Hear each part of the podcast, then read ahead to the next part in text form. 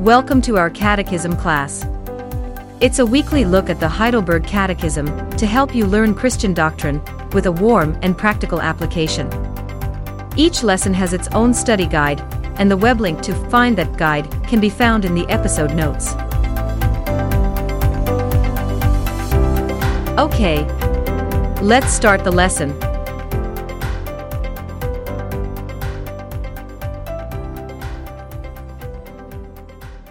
So, welcome to our Catechism class. And today, in this lesson, we're looking at the Heidelberg Catechism, Lord's Day 41, question 109. The catechist in question 109 asks this question Does God in this commandment forbid nothing more than adultery and similar shameful sins? The answer is since we, body and soul, are temples of the Holy Spirit, it is God's will that we keep ourselves pure and holy. Therefore, He forbids all unchaste acts, gestures, words, thoughts, desires, and whatever may entice us to unchastity. So the Catechist is still dealing with the seventh commandment, which is, Thou shalt not commit adultery. And he's already taught us what that entails and why God has forbidden any form of sexual activity outside of the lifelong marriage of one man and one woman, excluding all others. In question 109, he goes further and he applies the lesson that we learned last time to our own personal lives. That's what makes the Heidelberg Catechism so warm, uh, so helpful. It doesn't just simply state doctrine, uh, the Catechist makes it personal. How will the seventh commandment affect me, whether I'm single or married? And his answer is simple it is God's will that we keep ourselves pure and holy. 1 Corinthians chapter 6 and verse 18 says, Flee sexual immorality. Every sin that a man does is outside the body, but he who commits sexual immorality sins against his own body? Or do you not know that your body is the temple of the Holy Spirit who is in you, whom you have from God, and you are not your own? For you are bought at a price. Therefore glorify God in your body and in your spirit, which are God's. Now, the question for us is what will that involve? Keeping ourselves holy and pure. Well, the opposite to purity and holiness, of course, is impurity and filthiness. And the Catechist gives us a list. He reminds us that God forbids all impure acts, all impure gestures, impure words. Ephesians chapter 5 and verse 3 says, Fornication and all uncleanness or covetousness, let it not even be named among you as is fitting for saints. Neither filthiness, nor foolish talking, nor coarse jesting, which are not fitting, but rather giving of thanks. Impure thoughts, too, and desires, and impure temptations. Matthew chapter 5 and verse 27. And Jesus said, You have heard that it was said to those of old, You shall not commit adultery. But I say to you that whoever looks at a woman to lust after her has already committed adultery with her in his heart. So, practically speaking, how do we avoid impure acts, gestures, words, thoughts, desires, and temptations? Well, thankfully, God is very merciful to us he has given us a very practical way to cope with our human condition, our temptation to lust after others in a sinful and sexual manner. He has given us something called the ordinance of marriage. It's God's unique gift to humanity. So we're going to see in Paul's words to the Corinthians, in 1 Corinthians chapter 7, verse 1 to 11, how marriage helps us with sexual temptation.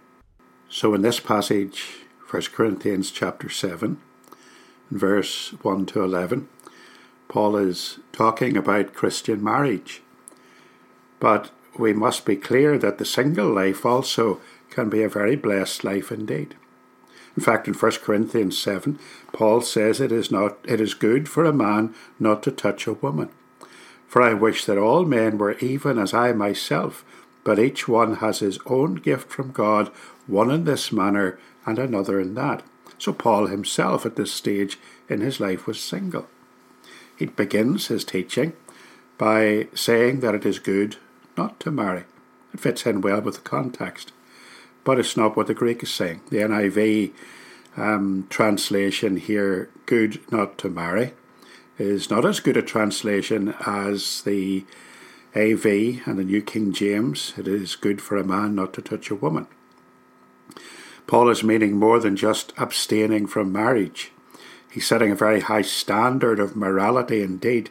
He's demanding that the highest estate of man is to be so highly occupied with the things of God that marriage and sex and earthly companionship are not even part of his consideration or her consideration.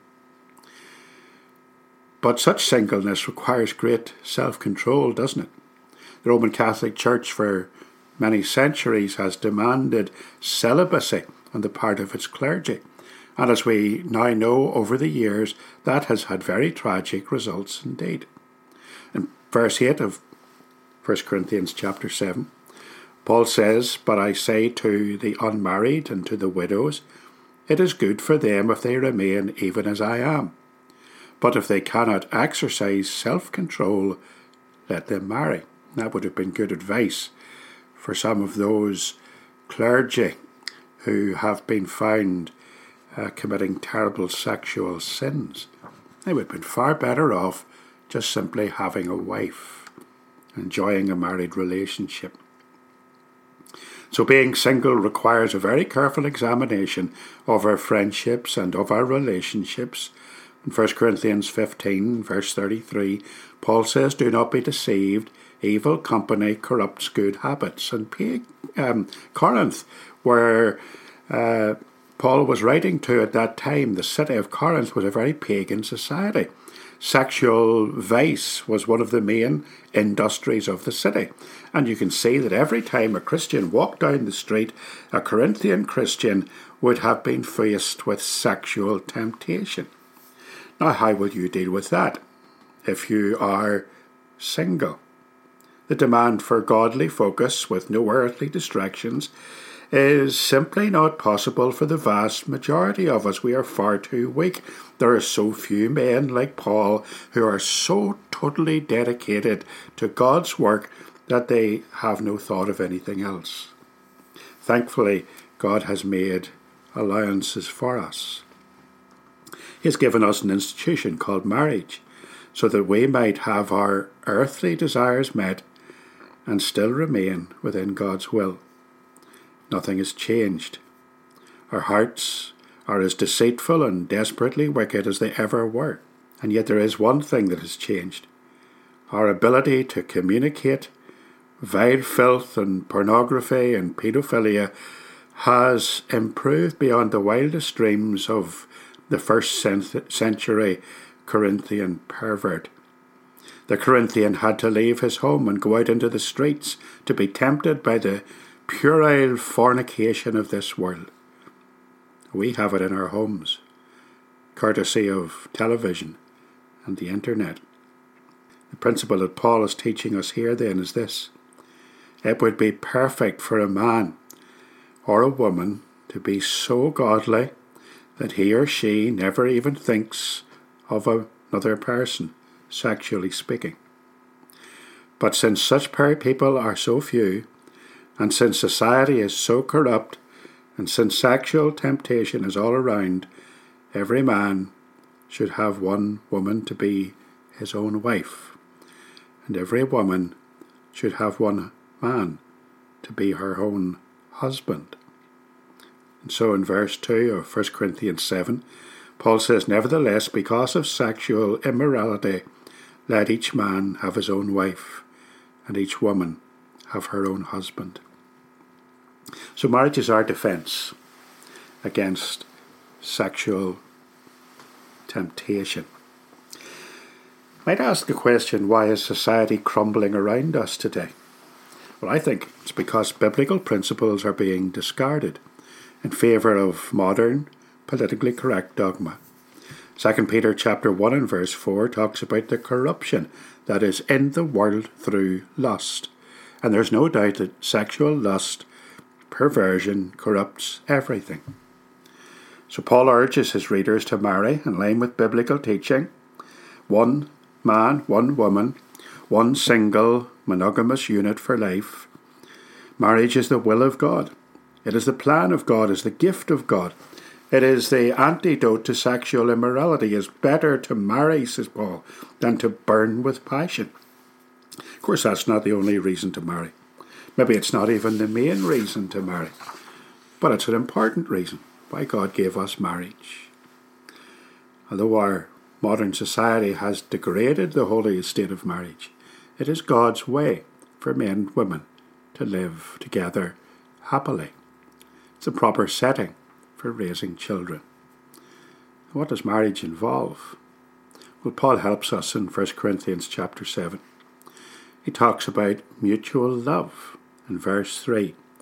Let the husband render to his wife the affection due her, and likewise also the wife to the husband.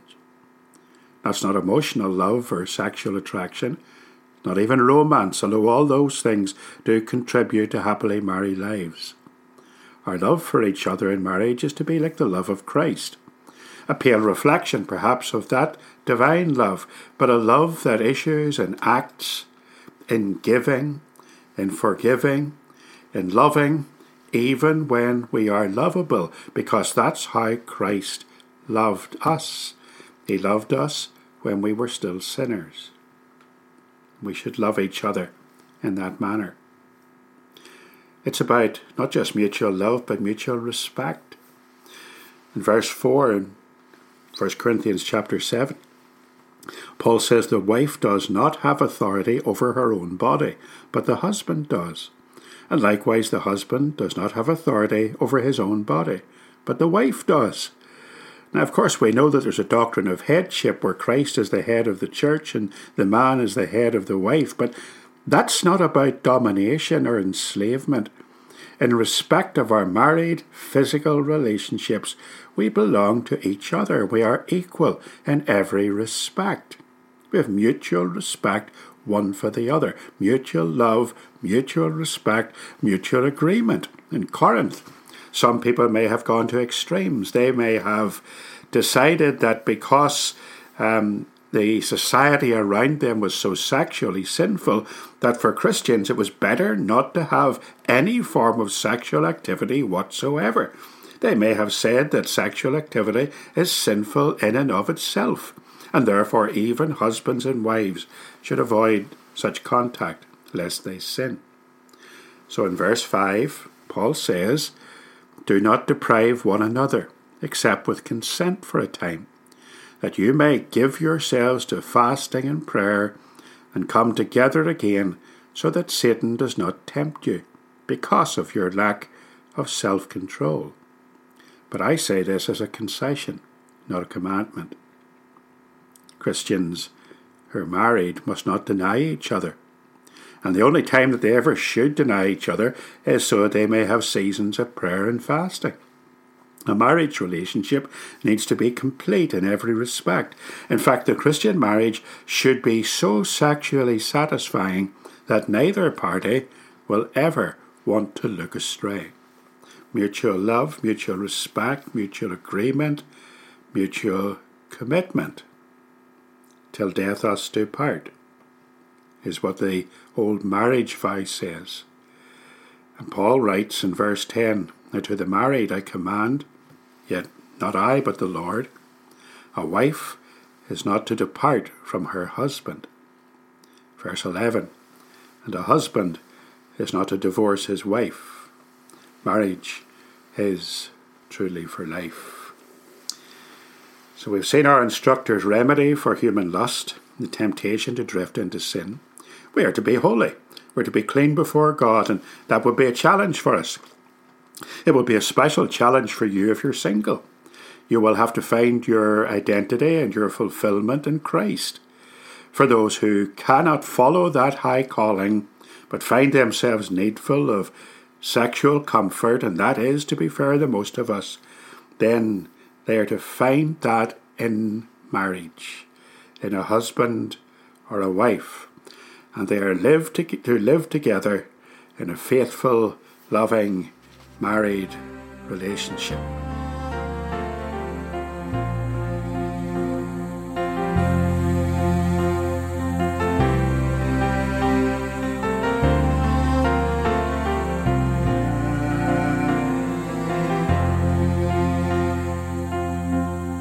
Thank you for listening.